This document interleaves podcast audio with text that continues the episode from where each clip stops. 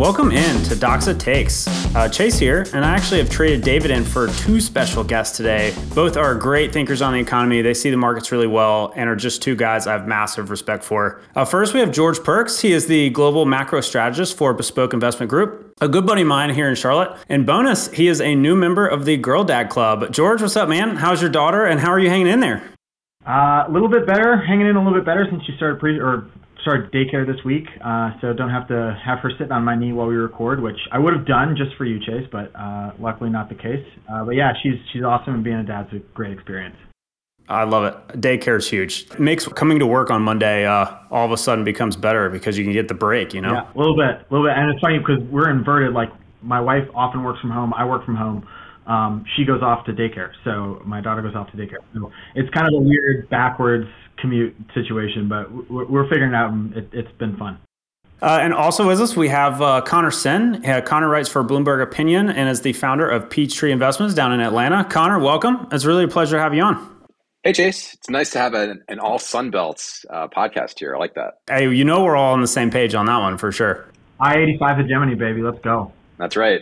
And, you know, I feel like we need to do an Atlanta United Charlotte FC uh, game one of these days. We definitely have to do it for sure. Absolutely. That'll be a blast. At one of George's tailgate uh, days so we can plug in every appliance that we have to his truck. That'll be great. Uh, all right, cool. So uh, I'm really excited for this conversation. You know, we're we're halfway through the year. Obviously, a great spot to kind of reassess where the economy is, where the markets are. You know, and early thoughts on next year. Uh, luckily for our listeners, you guys are masters at articulating all these things really well. So, disclosures first, and then we'll dive in. Um, nothing we say here is investment advice. We do not know your personal situation, your goals, or any other variables that we use to create a unique financial and investment plan for you and your family. George, Conor, and I are just chatting, and of course, you're welcome to reach out to anyone at Doxa Capital if you're interested in a tailored financial plan for you. So, um, I want to start the conversation out with my main highest level question, you know, that's in my mind right now. You know, for the last six, seven months, here at Doxa, we've been making the case of why inflation would come down, and that's been largely playing out. And I know we're all on the same page of that disinflation, you know, continuing for a bit here. Uh, and then the second part of that, right, is how the economy had and continues to normalize from all those COVID bullwhips, right? Or said another way, unemployment's still low and spending is still fine, right? So if that's where we are now, and that's what's what's happening, you know, kind of today, how are you guys thinking about this environment continuing you know, can it continue? And do, how does the Fed deal with sticking the landing, you know, so to speak? Um, George, you want to start us off?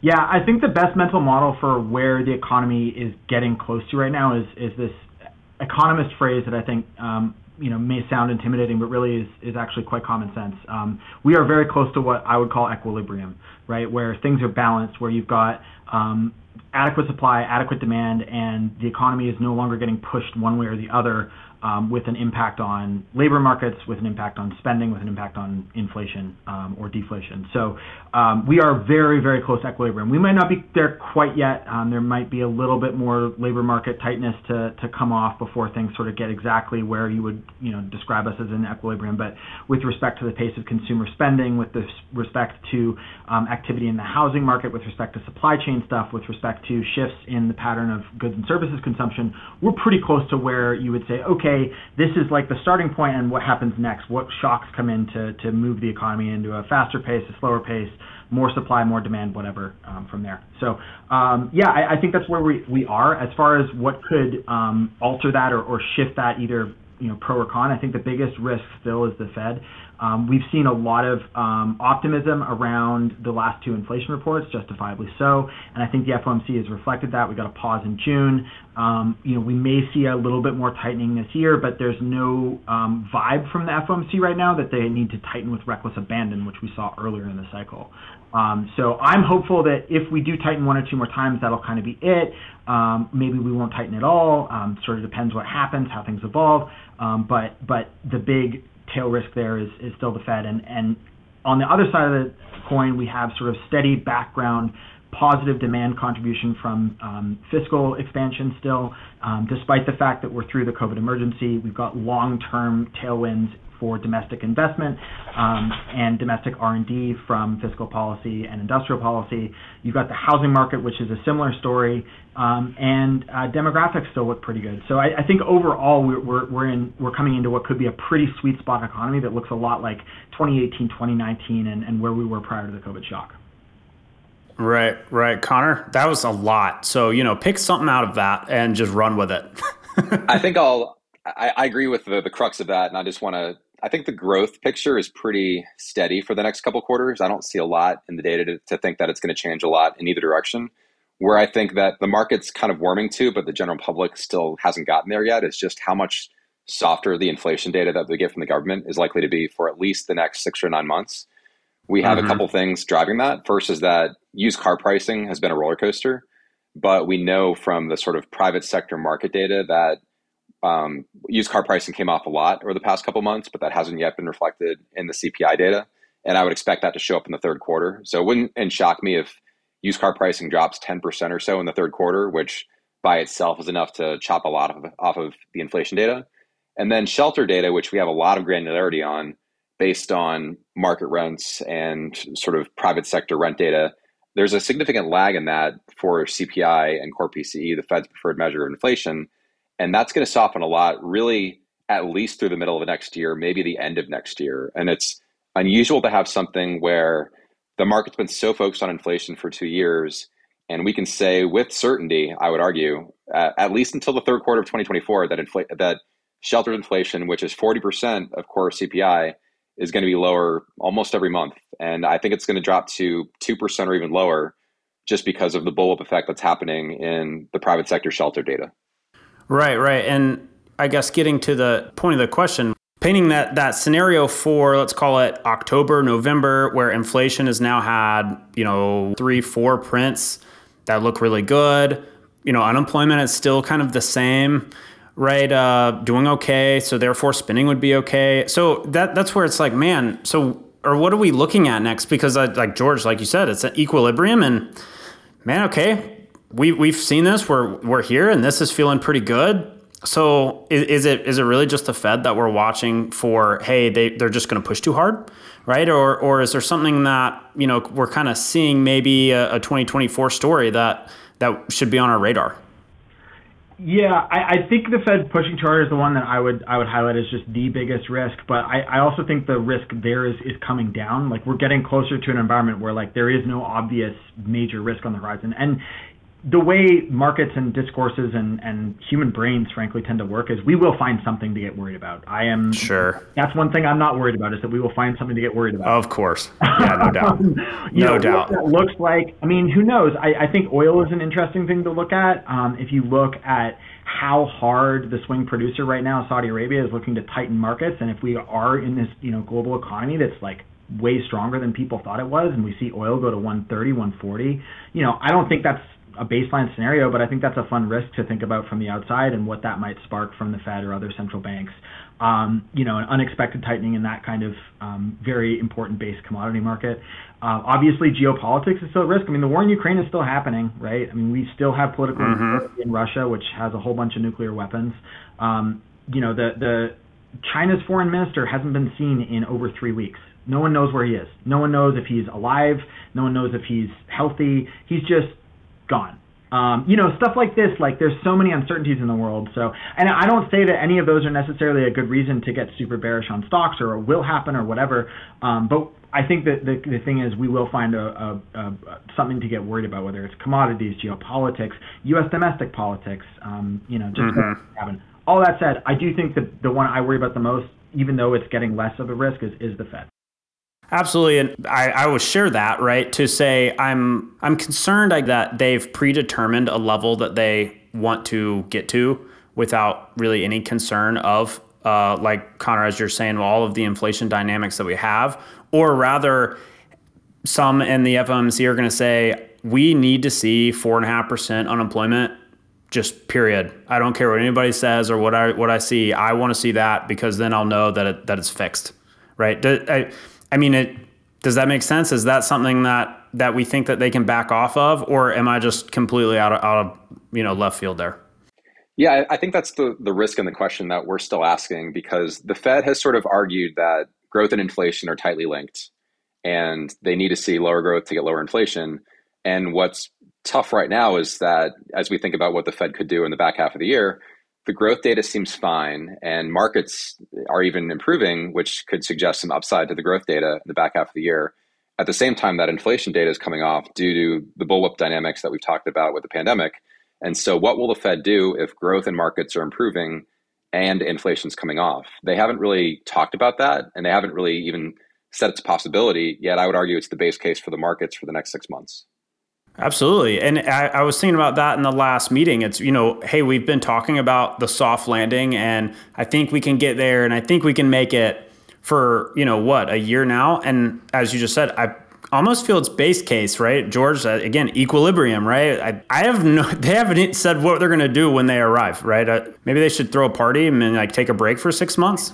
Yeah, I don't. That'd be nice. That, I, logically, I don't think the Fed is committed to, to raising rates for the sake of raising rates. I think if inflation was improving, they would. And and like you said, it, like if we okay, so as a hypothetical, um, the the inflation metric that Chair Powell has repeatedly just hammered over our heads is this idea of services PCX, housing, and energy. Right, like this is the way he thinks about inflation right now. If that was running at five percent and not falling and not looking like it was ready to fall further, then I think you know they that you might see rhetoric from some FOMC members being like, yeah, we not we got to just keep going. We know we just look look at the prices. We got to keep tightening because Otherwise, inflation would be falling, and you know we can keep going further. Well, that's not what's happening. That was what was happening for the past year or so, but we're starting to see real improvements in, in core inflation data. That particular metric um, for the most recent month was down to 2.8% annualized, which is uh, the second lowest print of the past 18 months. Um, and there's you know other other windows of, of rate of change are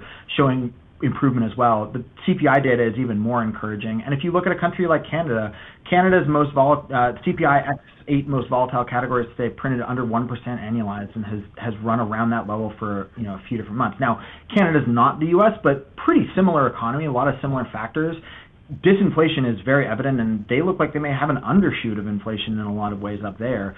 Um, and you're seeing similar stories in other global economies too. So I say all that to say that if inflation is is continuing on the current um, improving trajectory, I just don't see the Fed saying, "Well, we got to keep hiking, got to keep hiking, got to keep hiking," because this isn't going up. They'll say, "Hey, we'll be a little bit patient for a few months and take our, you know, see what needs to happen. And as long as inflation is converging to target, then we're good. What's the point of trying to speed that process up? Um, so I, I, think that's the optimistic case. And I was, Conor will tell you, I was very critical of how the Fed approached uh, a lot of the earlier communication around the acceleration in, in, in, interest rates and tightening, and, and I thought they were very reckless with it.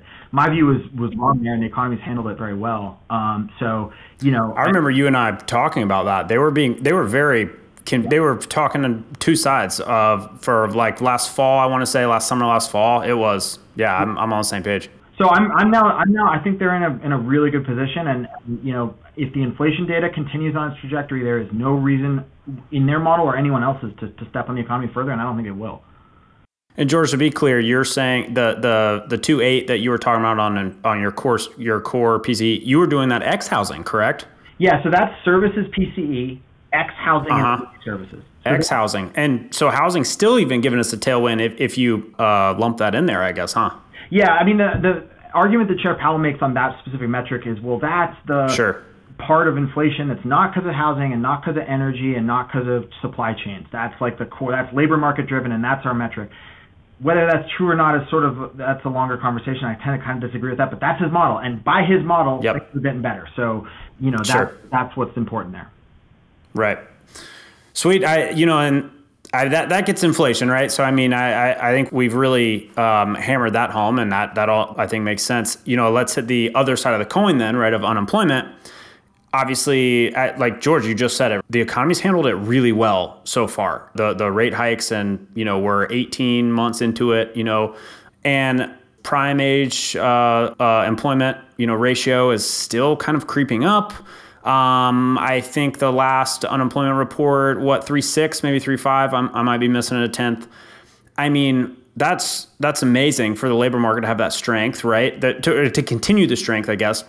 So, you know, two questions for for both you guys is more of, um, where could job losses come from? You know, per se, um, and or why? Uh, have we really seen this strength continue? You know, I, I know I had to field a lot of questions we had last fall of all the tech layoffs, and it was like, man, those layoffs happen, but they they got jobs, you know, again quickly, I guess, right? Conor, how do you feel about the labor market, or, or talk around that a little bit? Yeah, I think if you ask me where could layoffs come from, real estate transactions are still down a lot because people like us perhaps have low mortgage rates mm-hmm. and don't want to move. And so if you have 4 million existing home sales per year instead of 5 million, that's a lot less business for realtors and stagers and movers and things like that. So there's room for layoffs there, I would argue. Um, I, I, think anything touching a debt finance small business is, is kind of a tricky situation where we could look at the stock market going up every day and say financial conditions are loosening but if you have a lot of debt and you need debt from a bank, your rate might be eight, 9%.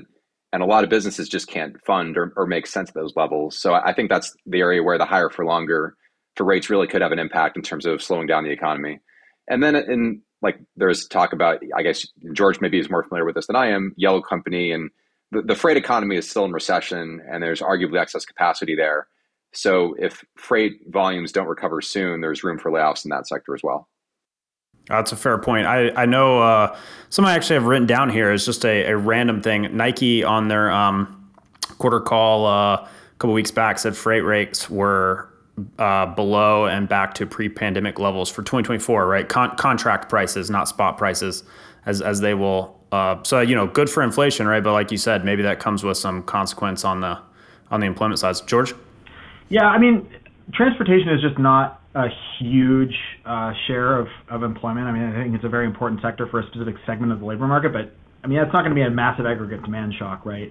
Um, I think the build out of the logistics economy around just in time delivery for e commerce and, and sort of the, the forward staging of that sort of stuff um, the pandemic showed how uh, much capacity needs to be built out there. And I, I mean, I think if you have um, 10, 15,000, 25,000, 100,000 truck drivers lose their jobs because of cyclical weakness in uh, in haul markets, I, I think they'll be absorbed pretty easily in roughly comparable jobs elsewhere in that value chain. I, I don't I don't think that's a huge tail risk. I will say it's funny.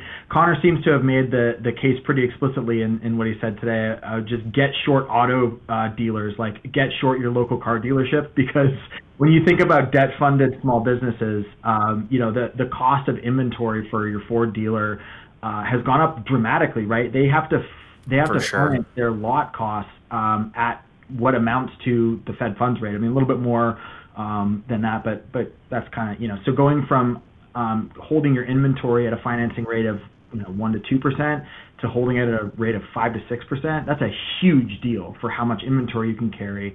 Um, and I think that's another interesting example of you know on, on top of as Conor mentioned also used car prices coming down. That hits dealer margins as well, um, and is a sign for demand um, you know, like this confluence. Uh, it, it's it's like the housing market where we thought that high rates would kill demand. Well, it did, but it also killed supply in the housing market. Right. It's going to happen with the auto market as well.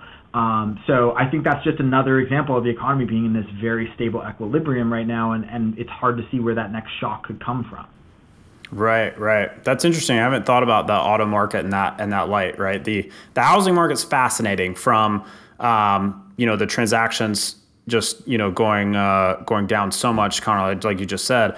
Yet so did supply. So we're at this weird. Uh, stable version of something. But uh, I know I know one thing, Conor. Me and you have talked about before, right? When you have rates go down and mortgage rates are come back to maybe five and a half, five for whatever reason, that is a big you know fiscal boost let's call it to the economy that's coming when you're just going to unleash housing when everybody wants it right yeah I, I think if you're trying to think like what what could we be worrying about eh, is that potentially the disinflation we're seeing right now isn't necessarily a normalization, but it's just kind of a give back of, of a pandemic bullwhip. So like rents are not sustainably going to be two percent or below, I don't think. And like we had this good goods recession last year that's maybe bottoming out, and that will end and turn back up. Maybe autos have some deflation now, but then that bottoms out as well. And if we see lower inflation data flow through into looser financial conditions, we could maybe re, accelerate growth, and then maybe there's more inflation on the other side of that.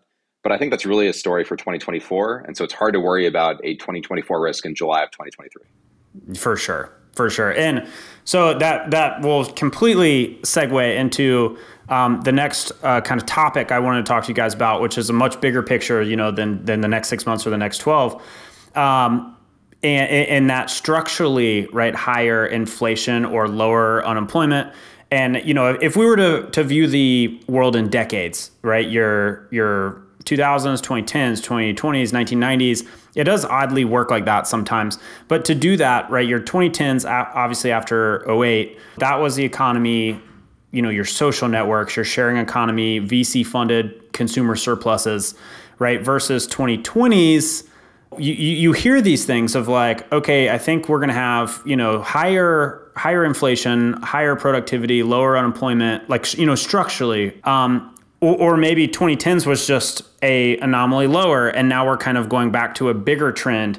Right, you, you see kind of the stage I'm setting here for you guys, uh, the really big picture of kind of where we think that the economy, um, you know, is kind of ending up, right? And demographics obviously drives a lot of this. Conor? Yeah, I think, you know, as I think about what would a, a, decade from now, if we're doing this, how would we describe the 2020s economy? I would say the three pillars of it are housing, sort of public sector, probably maybe public private sector investments. So things like infrastructure, clean energy, EV transition, all that stuff. And then we'll see about AI, but, you know, AI capex and AI investment. And all that stuff seems pretty labor intensive, capital intensive. So it doesn't seem to me like we're going to have the same kind of low growth, low inflation, low interest rates environment we had in the 2010s. And the question is just how much growth, how much productivity do we get from all this? Mm-hmm. George? Yeah, I think we talk a lot in economics about this idea of a, of a demographic dividend. So if you go from a fertility rate of seven to a fertility rate of two, you're going to have a number of decades in, in that process where you're going to have incredibly high growth rates, right? Because you've got lots of prime working age people, you've got very few retirees, and you can just really churn output really, really nicely. And, and the demand profile matches up too.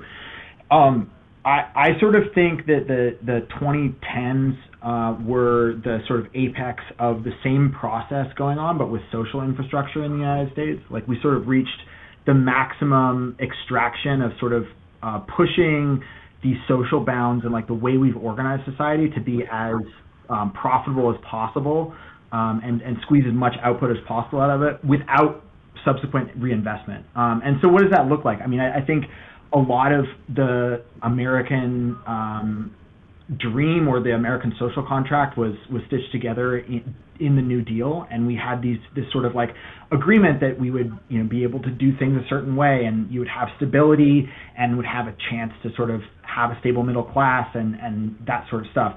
Over the last 30 to 40 years, we've kicked out a lot of those planks. And so that works to, to sort of turbocharge the creation of, of wealth and creation of income for a while. But eventually you sort of run out of planks to kick out and, and run out of beams to kick out, kick out and um, you sort of have to reinvest and reinvigorate that that social contract at some point. And I think we're starting to see that in the in the 2020s. I think the Inflation Reduction Act, um, while it's not explicitly targeted as like a as, as like part of the larger social contract, it's it's bringing forward this idea that we need to invest together in something. We need to do something at large scale together to to change how the the society is working.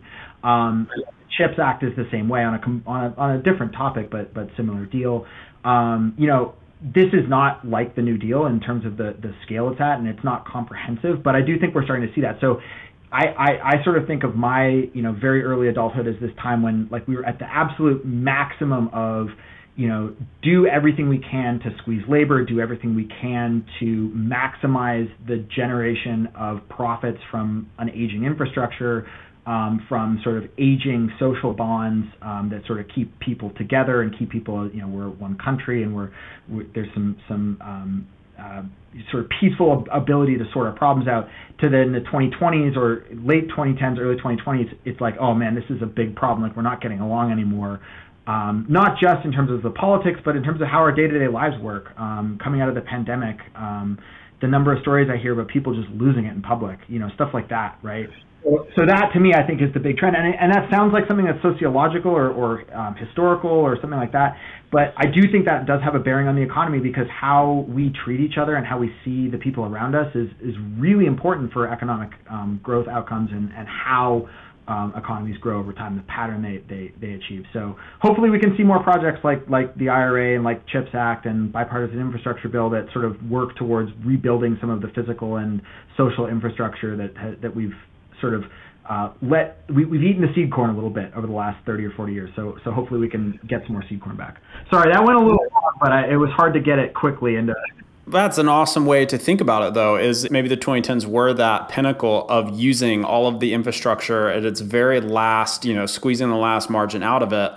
And I mean, I don't think you could find anyone that says that infrastructure doesn't need money involved in it because the supply chains, right? I mean, you saw that strain in COVID, which that was, you know, one of the big things, obviously, with the CHIPS Act, like you said, with the semis of like, wait, we don't have any semis here. And, and so, um, if that comes to pass and that continues on, I mean, you got to think then, right? That is um, a new political will, I guess to say, maybe a new paradigm of investing a lot of money in, in, in projects, which at, at, the at the least, that's a structural driver of employment, productivity, probably a higher nominal growth, maybe a higher inflation, I guess.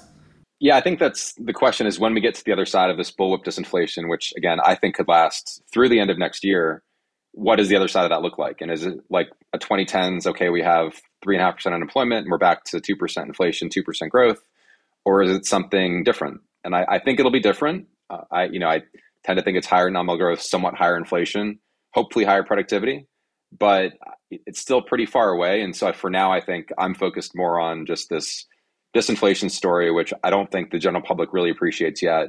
Um, markets are getting there, but you, know, 2025 is a long way away. So I, I think sure, sure, sure. Now, maybe we can come back and see where things, how things go.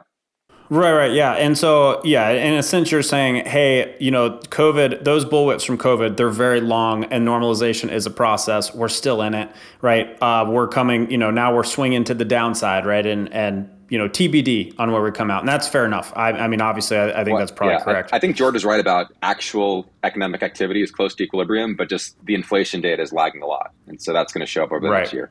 Right, right, right.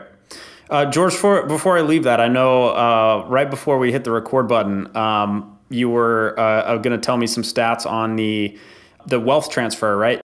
It's absolutely mind blowing how top heavy in terms of age the distribution of financial assets in the U.S. is. So Every quarter, the Fed publishes its distributional financial accounts, which look at the ownership of financial assets uh, by households across a bunch of different demographic categories.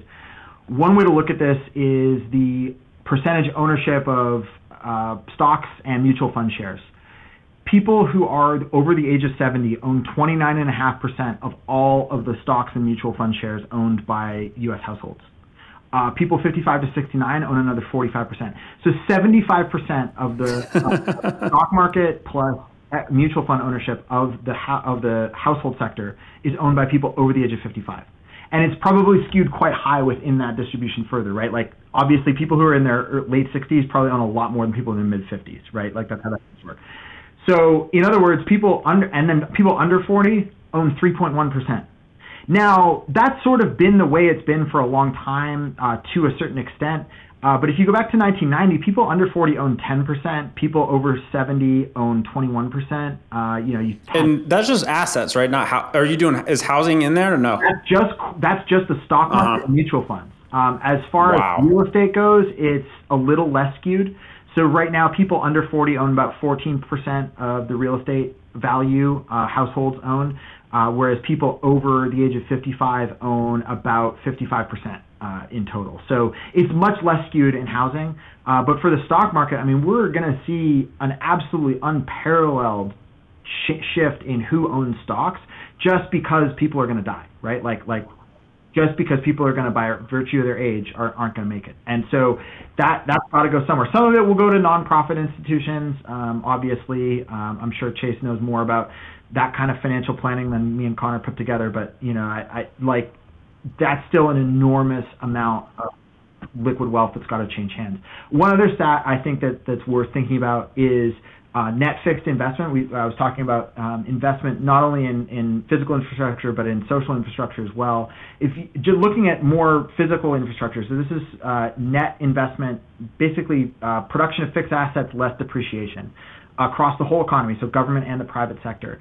Um, since 1947, that's averaged about 8% of GDP. Uh, so 8% of GDP goes to creating new fixed assets, assets that are above um, what we already have and is depreciating. Uh, right now, that number is below 4%. In Q1 2023, it was 3.7%, and it was falling rapidly, like falling from a recent high of about 5.5% in 20, Q1 of 2022.